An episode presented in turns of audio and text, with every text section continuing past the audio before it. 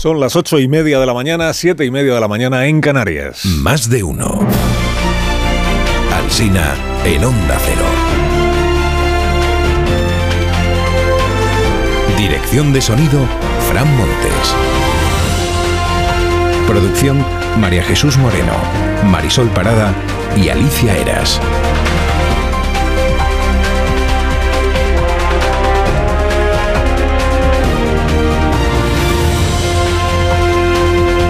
6 de la mañana estamos estrenando el día aquí en Onda Cero en Más de Uno.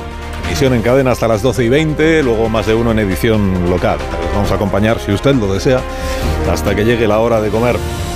En este que es el día de las buenas palabras, ¿no? Apelar a la generosidad para justificar una amnistía claro, equivale a convertir a quien no comparta esa amnistía en una persona egoísta, ¿no? Contrario, la egoísta.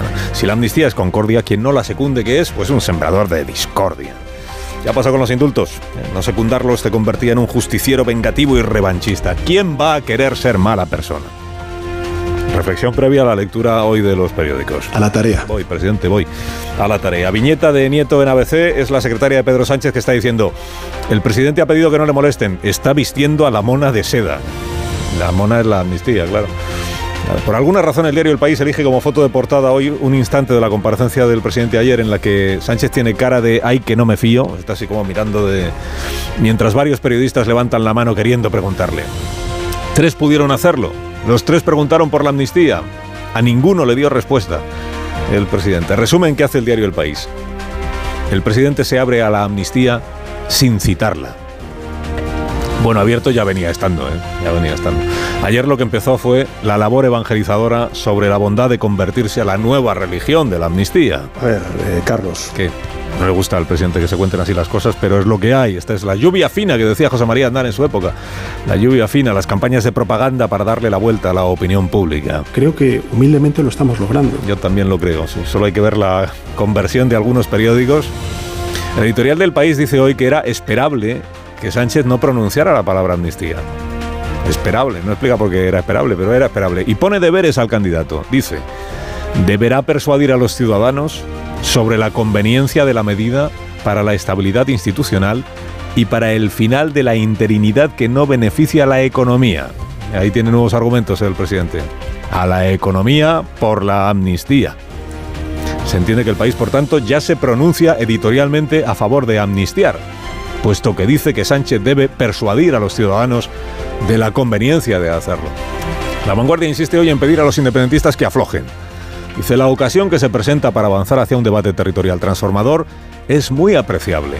Deseamos, dice la vanguardia, que todas las fuerzas políticas que pueden ayudar a Sánchez se sienten a negociar con voluntad de lograr lo mejor para el país y no desperdiciar esta oportunidad que acaso sea irrepetible.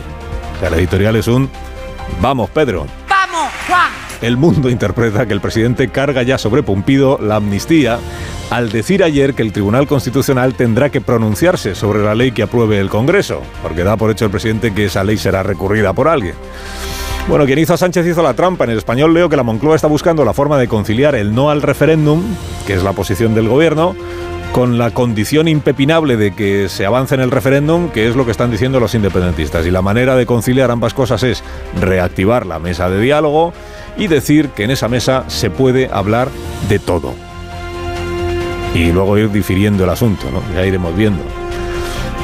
Eh, paréntesis, si dices que se puede hablar de un referéndum de autodeterminación, es que estás admitiendo que sería posible celebrar un referéndum de autodeterminación. Que por eso Rajoy le decía a Puigdemont, de eso es que no podemos ni hablar porque es que no está en mi mano. ¿no? Y, según Rajoy contó el otro día en la brújula, Puigdemont le dijo, ya, ya lo sé, ya lo sé, pero yo voy a seguir en, con el raca-raca. La razón dice hoy que los socios de Sánchez, perdón por llamarlos socios, enfrían la investidura para subir el precio. Para subir el precio más, más. El PNV ha avisado al presidente, dice la razón, de que ellos no apoyarán el programa de Yolanda Díaz.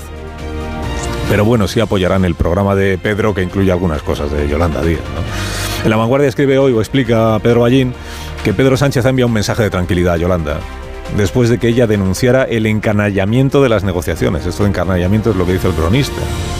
Como le envía un mensaje de tranquilidad, pues ahora Yolanda Díaz ya estará tranquila. Que sí, que vas a seguir de vicepresidenta. El español cuenta que Yolanda Díaz aspira a unir los ministerios de Trabajo y Seguridad Social.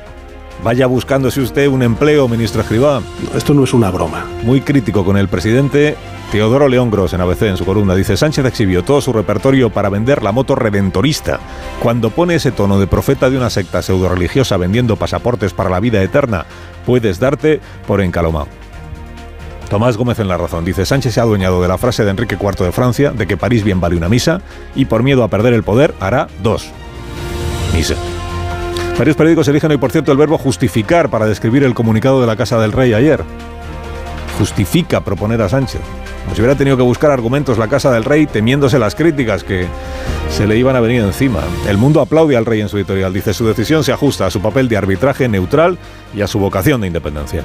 Ignacio Varela en el Confidencial también lo hace, también aplaude. Dice, ¿podría el rey haber pedido al candidato, porque podía haberlo hecho, que hablara primero con los grupos parlamentarios y luego ya regresara y le contara cómo habían ido esas conversaciones.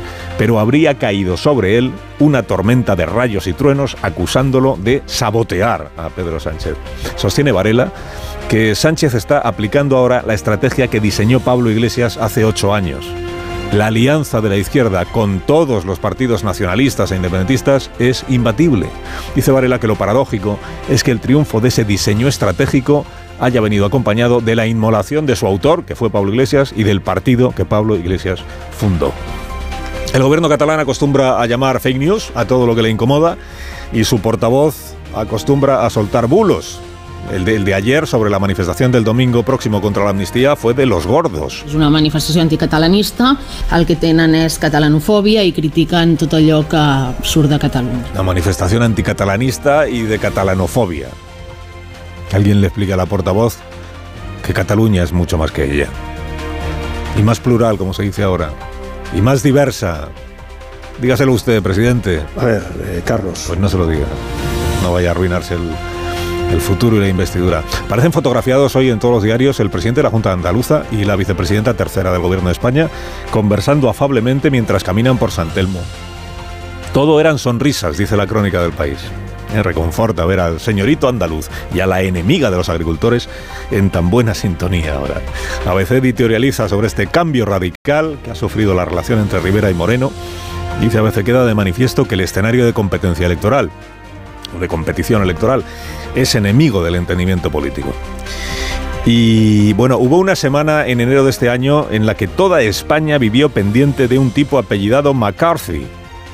Los tertulianos daban lo mejor de sí mismos, en tertulias como esta, analizando las hondas repercusiones de que no consiguiera el tal McCarthy ser elegido presidente de la Cámara de Representantes porque en su propio grupo tenía detractores que no le votaban, o sea, aquí los habrían llamado tránsfugas. Bueno, hoy de McCarthy ya no se acuerda casi nadie, pero esta madrugada ha marcado un hito. Es el primer presidente de la Cámara de Representantes destituido por haber compadreado con los demócratas. of Speaker of the House of the United States House of Representatives is hereby declared vacant. El puesto se declara vacante, dijo este señor. Vacante el cargo, la vacancia que dicen los, los latinos ahí en Estados Unidos. La vacancia del Speaker, presidente de la Cámara.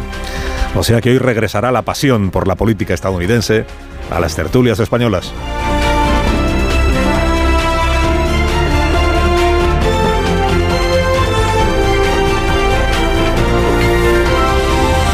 Carlos Alsina en Onda Cero, somos más de uno. Si quieres mejorar tu estado de ánimo con un descanso reparador, apunta a Dormimax de Bio3. ¿Problemas de sueño? ¿Te cuesta dormir? ¿Te despiertas a medianoche? Dormimax, la solución eficaz y segura para un sueño reparador. Dormimax, comprimido bicapa. Capa 1, con melatonina y triptófano, efecto inmediato para conciliar el sueño. Y capa 2, con valeriana, melisa y amapola, acción prolongada para evitar despertares nocturnos. Dormimax contribuye a disminuir el tiempo necesario para conciliar el sueño. Dormimax, de Laboratorios Bio 3. 50 años de experiencia en tu farmacia.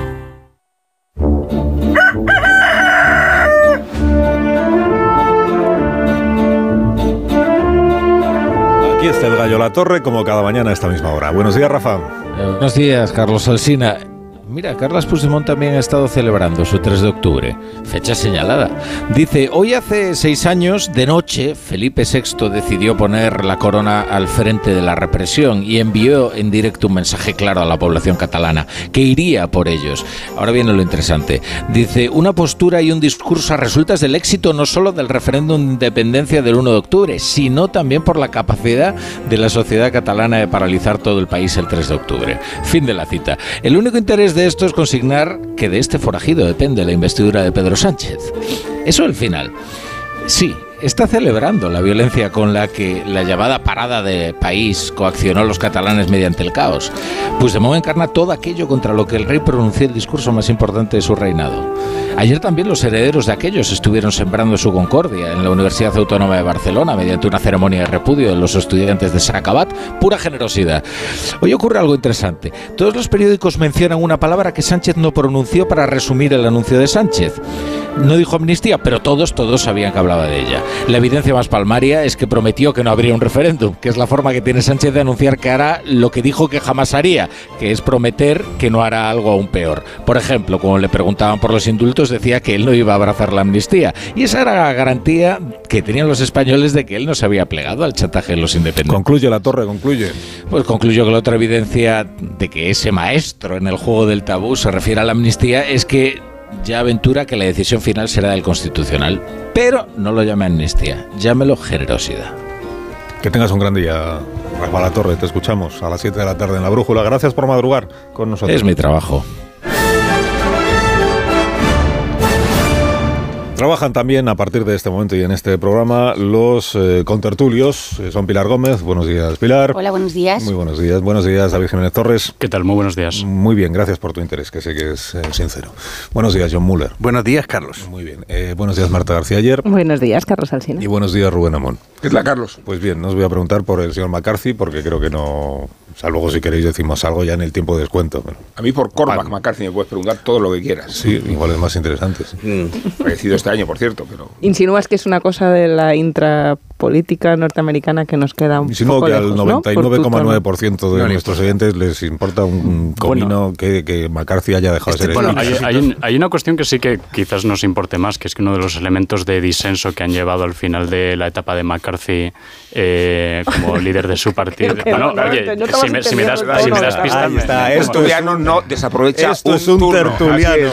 Sí, señor. Venga, Sí, lo adelante. estaba llevando, el lo estaba espíritu de- llevando. Vamos a ver. amnistía, tanta amnistía y apuesto, que a los oyentes les interesa lo siguiente, que es que una de las cuestiones que ha llevado a la ruptura con McCarthy por parte de su propio grupo parlamentario es la cuestión de seguir apoyando a Ucrania de seguir apoyando a Ucrania y que hay un elemento eh, bastante eh, ruidoso dentro del Partido Republicano que no quiere que vaya un solo dólar más a apoyar el esfuerzo bélico de Ucrania. Y esto, evidentemente, es un problema que ya no es solo de la infrapolítica estadounidense, sino que puede alterar eh, todo el curso de la guerra en Ucrania y, por supuesto, del futuro de nuestro, de nuestro continente.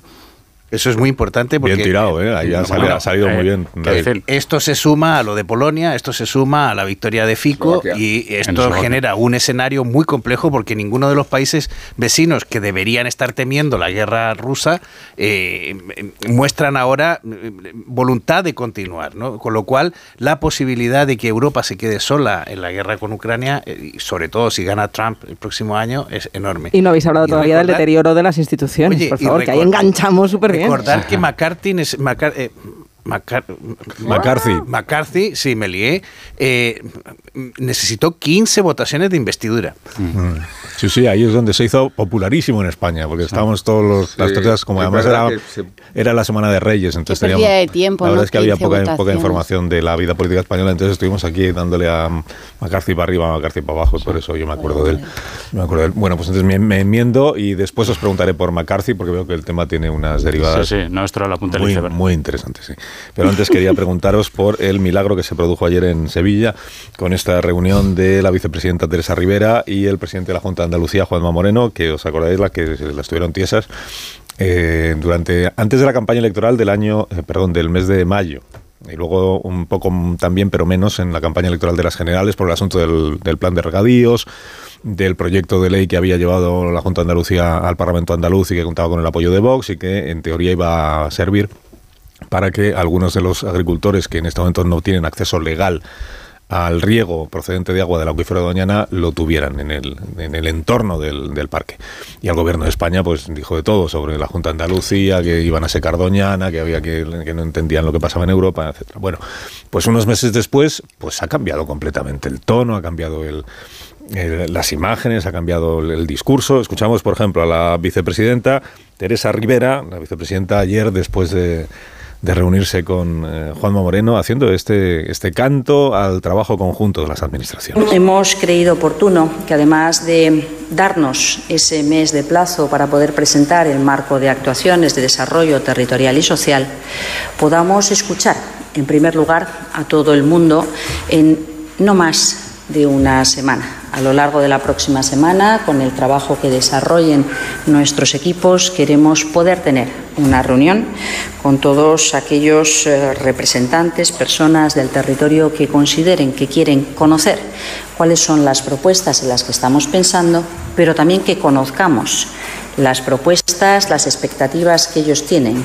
Escuchar a los afectados, entiendo que son los agricultores que vienen diciendo si no podemos regar porque no hay agua suficiente, pues díganos qué hacemos con nuestras vidas.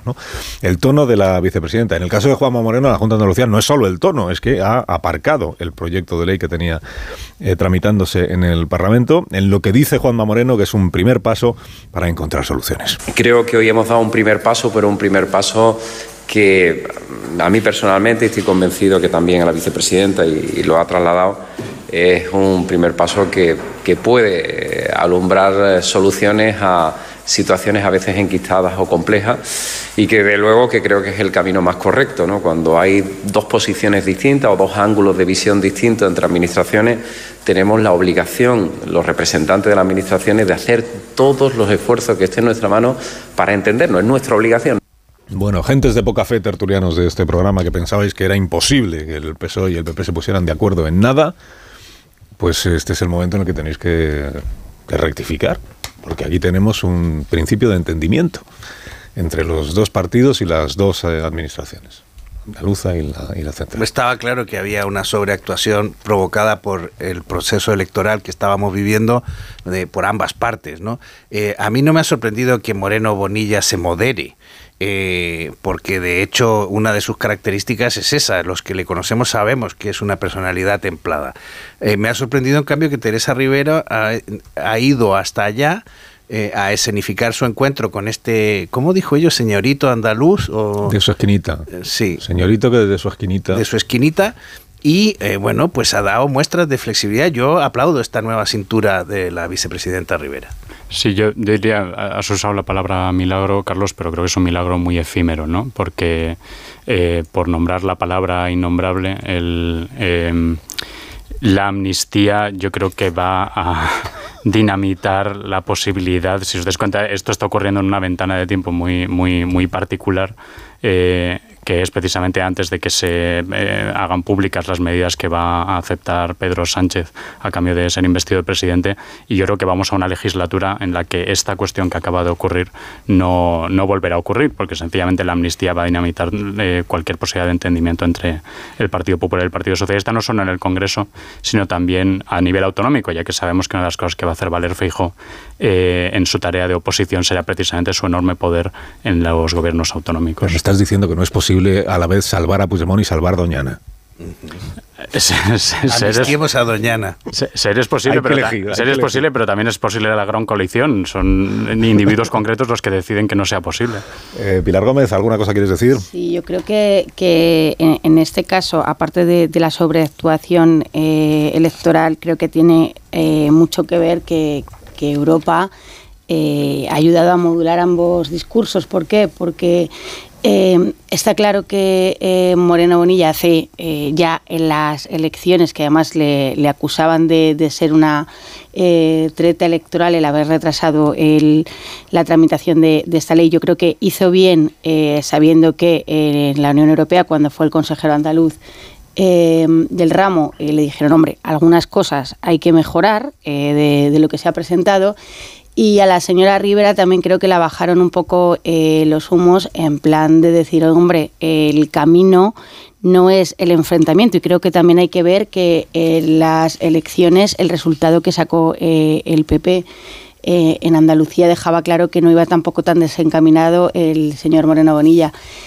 Que no vaya a haber acuerdos después de lo de la amnistía, no lo tengo tan claro. ¿Por qué? Porque al final eh, los presidentes autonómicos se deben a sus ciudadanos y al final cuando haya que ir a hablar del modelo de financiación y ese es un problema que van a tener, que es cierto cuando se vea el dinero que se va a dar más allá de la amnistía eh, a Cataluña por lo que está reclamando, pues tendrán que pelear, pero para pelear hay que ponerse enfrente. Y, y yo creo que al final cada presidente autonómico, más allá de la oposición que hagas eh, al gobierno central, tienes que sentarte las veces que, que haga falta para sacar eh, lo que tú consideras para, tu comunidad y eso lo van a hacer los presidentes del PP, clarísimamente. El acuerdo llega además justo en víspera de la cumbre europea en Granada, el 5 y el 6, donde se van a hablar, se, se van a negociar y se van a, a, tratar de sacar adelante importantes legislaciones climáticas eh, para la preservación de la naturaleza en la Unión Europea. Y teniendo en cuenta que es en Granada, entiendo que, que, no es casualidad que este acuerdo llegue justo antes de que se reúnan todos los líderes europeos en Andalucía, precisamente para hablar de la importancia en Europa de preservar los entornos, eh, sabiendo que la Comisión Europea se había declarado expresamente en contra de esto que se iba a hacer en Doñana. Bueno, eh, si queréis aprovechar estos eh, cinco minutos que nos quedan antes de recibir al señor Núñez Feijó, eh, que tiene la amabilidad de atendernos y de visitarnos esta mañana, si queréis aprovechar estos cinco minutos para hacer un comentario, digamos, rápido sobre la comparecencia del presidente Sánchez en el día de ayer, comentario... una vez que el rey le encomendó intentar eh, formar gobierno, aunque el presidente pues no le pudo garantizar al rey que lo vaya a conseguir porque no tiene amarrados todavía los apoyos. Un comentario... Sí, comentario técnico. Eh, técnico. A ver, yo creo que se, se describe en tres ámbitos la intervención de Sánchez. El primero es la edulcoración del lenguaje y el masaje, yo creo que dialéctico, con el que trata de, de encubrir la amnistía bajo el, el, criterio de la pacificación, de la concordia, del liderazgo, de la expectativa de la sociedad. Nos íbamos a preguntar los españoles cómo, hemos podido vivir sin amnistía y, gracias a Pedro Sánchez empezamos a naturalizar esta idea, incorporarla a nuestra dieta. La segunda cuestión es cómo él mismo... Mmm, hablando de la meta imposible del referéndum, pues nos introduce ya directamente la asunción, la asunción de, la, de la amnistía, sabiendo que, que no tiene en realidad palabra para protegernos del referéndum. ¿no? Y creo que empezamos a pensar que queda menos para la convocatoria del referéndum. ¿no? Eh, y, si no es así, todos los antecedentes nos demuestran lo contrario. ¿no? Y después tiene que ver con cómo juega Sánchez con la amnesia y el hartazgo de la, de la opinión pública. Esta idea de que la amnistía es un coñazo, ¿no? Eh, esta idea de que a los españoles no les interesa esto.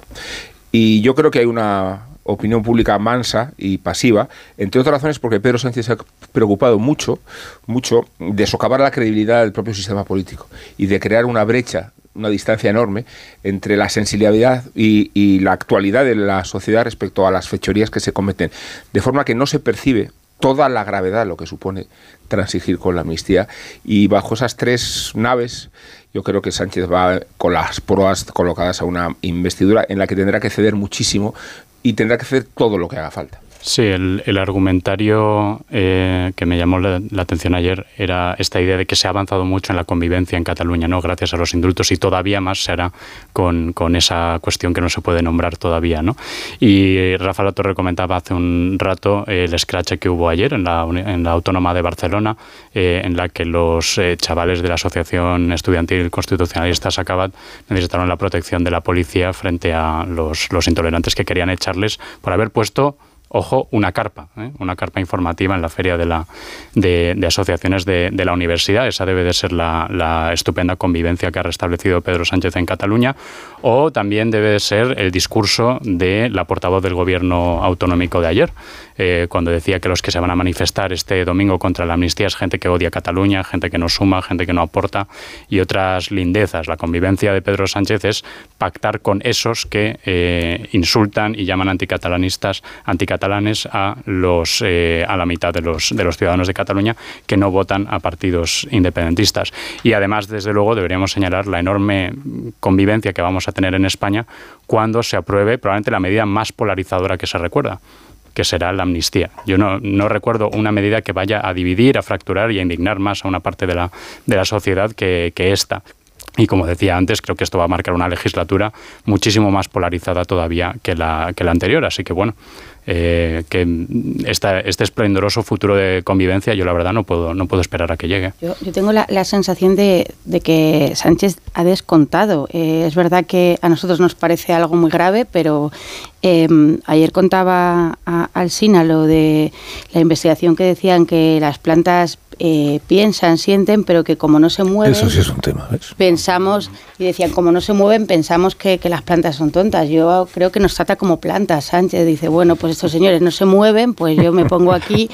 El votante ficus. A, yo me lo estaba pensando Ah, sí. cuando lo decías. Sí, es, como, que, es, así, es así, de Sí, hecho. claro. Entonces él dice, bueno, no pasa nada. Tiene, eh, yo creo que voy a decir desfachatez de decir que eh, la garantía de que no va a haber un referéndum es que él, con su palabra y sus actuaciones, ha ido en contra del referéndum. Entonces somos plantas para Sánchez. Plantas. Que siempre Hay- lo ha dicho. hay una- Siempre he dicho esto. Es verdad que contra, con el referéndum sí que se. Sí, que que, pero es que con la amnistía, no con la ha dicho literalmente lo mismo y, Y con, con Puigdemont ha dicho lo mismo. Entonces lo que te digo, plantas, La plantas. rebelión. La el no decir. ¿no? oh, perdona, John. Eh, hay, do- hay dos cuestiones que me llaman la atención. Uno, que no mencione la palabra amnistía y de alguna manera, al no mencionarla, nos obliga a los demás a mencionarla. Y cuando la mencionamos, de alguna manera la bendecimos.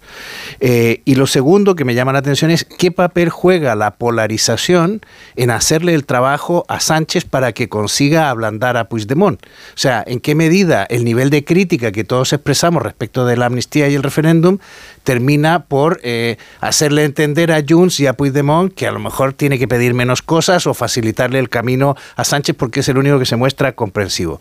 Y, y por último, a mí lo que me gustaría, y cogiéndome de las palabras del presidente, yo creo que él tiene un desliz en sus de- declaraciones ayer y por eso solo contestó tres preguntas, eh, cuando dice que el Tribunal Constitucional tendrá que bendecir el acuerdo de su investidura o los acuerdos al que él llegue para ser investido. Eh, yo preferiría que los presidentes de gobierno en España no tuvieran que empeñar al Tribunal Constitucional cada vez que buscan el poder. Claro, era su manera de decir amnistía sin decirlo. Dar por hecho que va a salir una ley que va a ser recurrida Has dicho y que amnistía tiene y has ¿No? bendecido la Fíjate, palabra. ese argumento tuyo no es el que menos más me cuesta entender. Creo que no decir amnistía es precisamente lo más parecido a un escrúpulo que todavía tiene Sánchez con la amnistía. Creo que le quita Es exactamente lo mismo que hizo cuando usó el Falcon para ir a un concierto. O sea, Lo- que usar da- inapropiadamente las cosas para que nosotros todavía escandalicemos Sí, mucho sí, más. sí, entiendo, pero no, no estoy de acuerdo. Creo que no decir amnistía Eso es otra cosa. es precisamente lo que demuestra que hay todavía mm, pudor a normalizarla. Y creo que además que se le van acabando las excusas al presidente porque ayer volvió a recurrir a la idea de las cinco semanas de Feijó negociando su investidura fallida cuando ya es el tiempo de Sánchez, ya no es el tiempo de Feijó. Internamente creo que la justificación que utilizan desde el Partido Socialista para no estar verbalizando amnistía es que decirlo ayudaría al independentismo, a- o sea, le subiría el precio, a la- eh, ya lo normalizaría para las negociaciones, que es una cuestión formal dentro de la negociación, porque cuando diga amnistía le pedirán lo siguiente, que es- creo que es- no vale porque ya apareció está. en el país el sábado. Pedro Sánchez pone límites a los socios Ey, independentistas. el referéndum. Amnistía sí, referéndum. Referéndum no.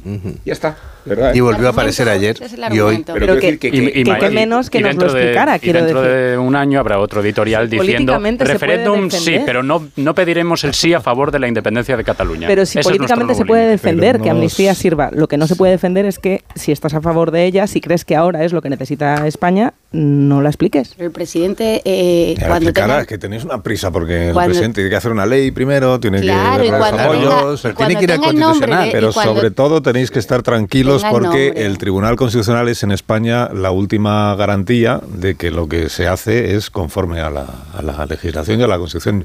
A mí esta es la parte que me parece más entrañable, entrenecedora de, de las intervenciones de los últimos días de los portavoces del Gobierno y del propio presidente, porque ahora el Tribunal Constitucional, lo que diga el Tribunal Constitucional es lo que tiene que ir a misa.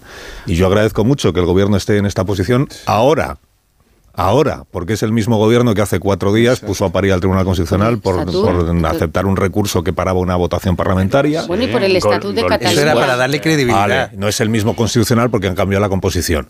Pero bueno, eh, digo, el- cuando el Tribunal Constitucional dijo, oigan, han hecho ustedes un estado de alarma que es inconstitucional, el presidente poco menos que mandó a tomar viento al Tribunal Constitucional. Cuando en el año 2010 el Constitucional dijo, han hecho un estatut que algunos artículos no son constitucionales, hubo una manifestación en Barcelona Sí. encabezada por José Montilla. Es decir, que si el gobierno ahora va a convencernos de que lo que diga el Tribunal Constitucional hay que darlo por bueno siempre, siempre, pues se le agradece. Los estados de alarma inconstitucionales también, Eso que es. salieron en Pero debe ser porque en ellos. este Bueno, minuto. constitucional está con De Pumpido y un, Un minuto. exministro. Un minuto. Mira, son las nueve. Dije que no tendrías oportunidad de decir nada más. Eh, adiós, David Jiménez Torres. Adiós, Adiós, John Adiós, Muller. adiós. Había Adiós, Pilar Gómez. Estados Unidos, eso, Adiós, dicho. Adiós, Marta. Adiós, adiós. No, pero lo que habéis dicho del speaker a mí me ha parecido muy, muy pertinente. ¿Quieres que siga? Pertinente. Claro. Bueno,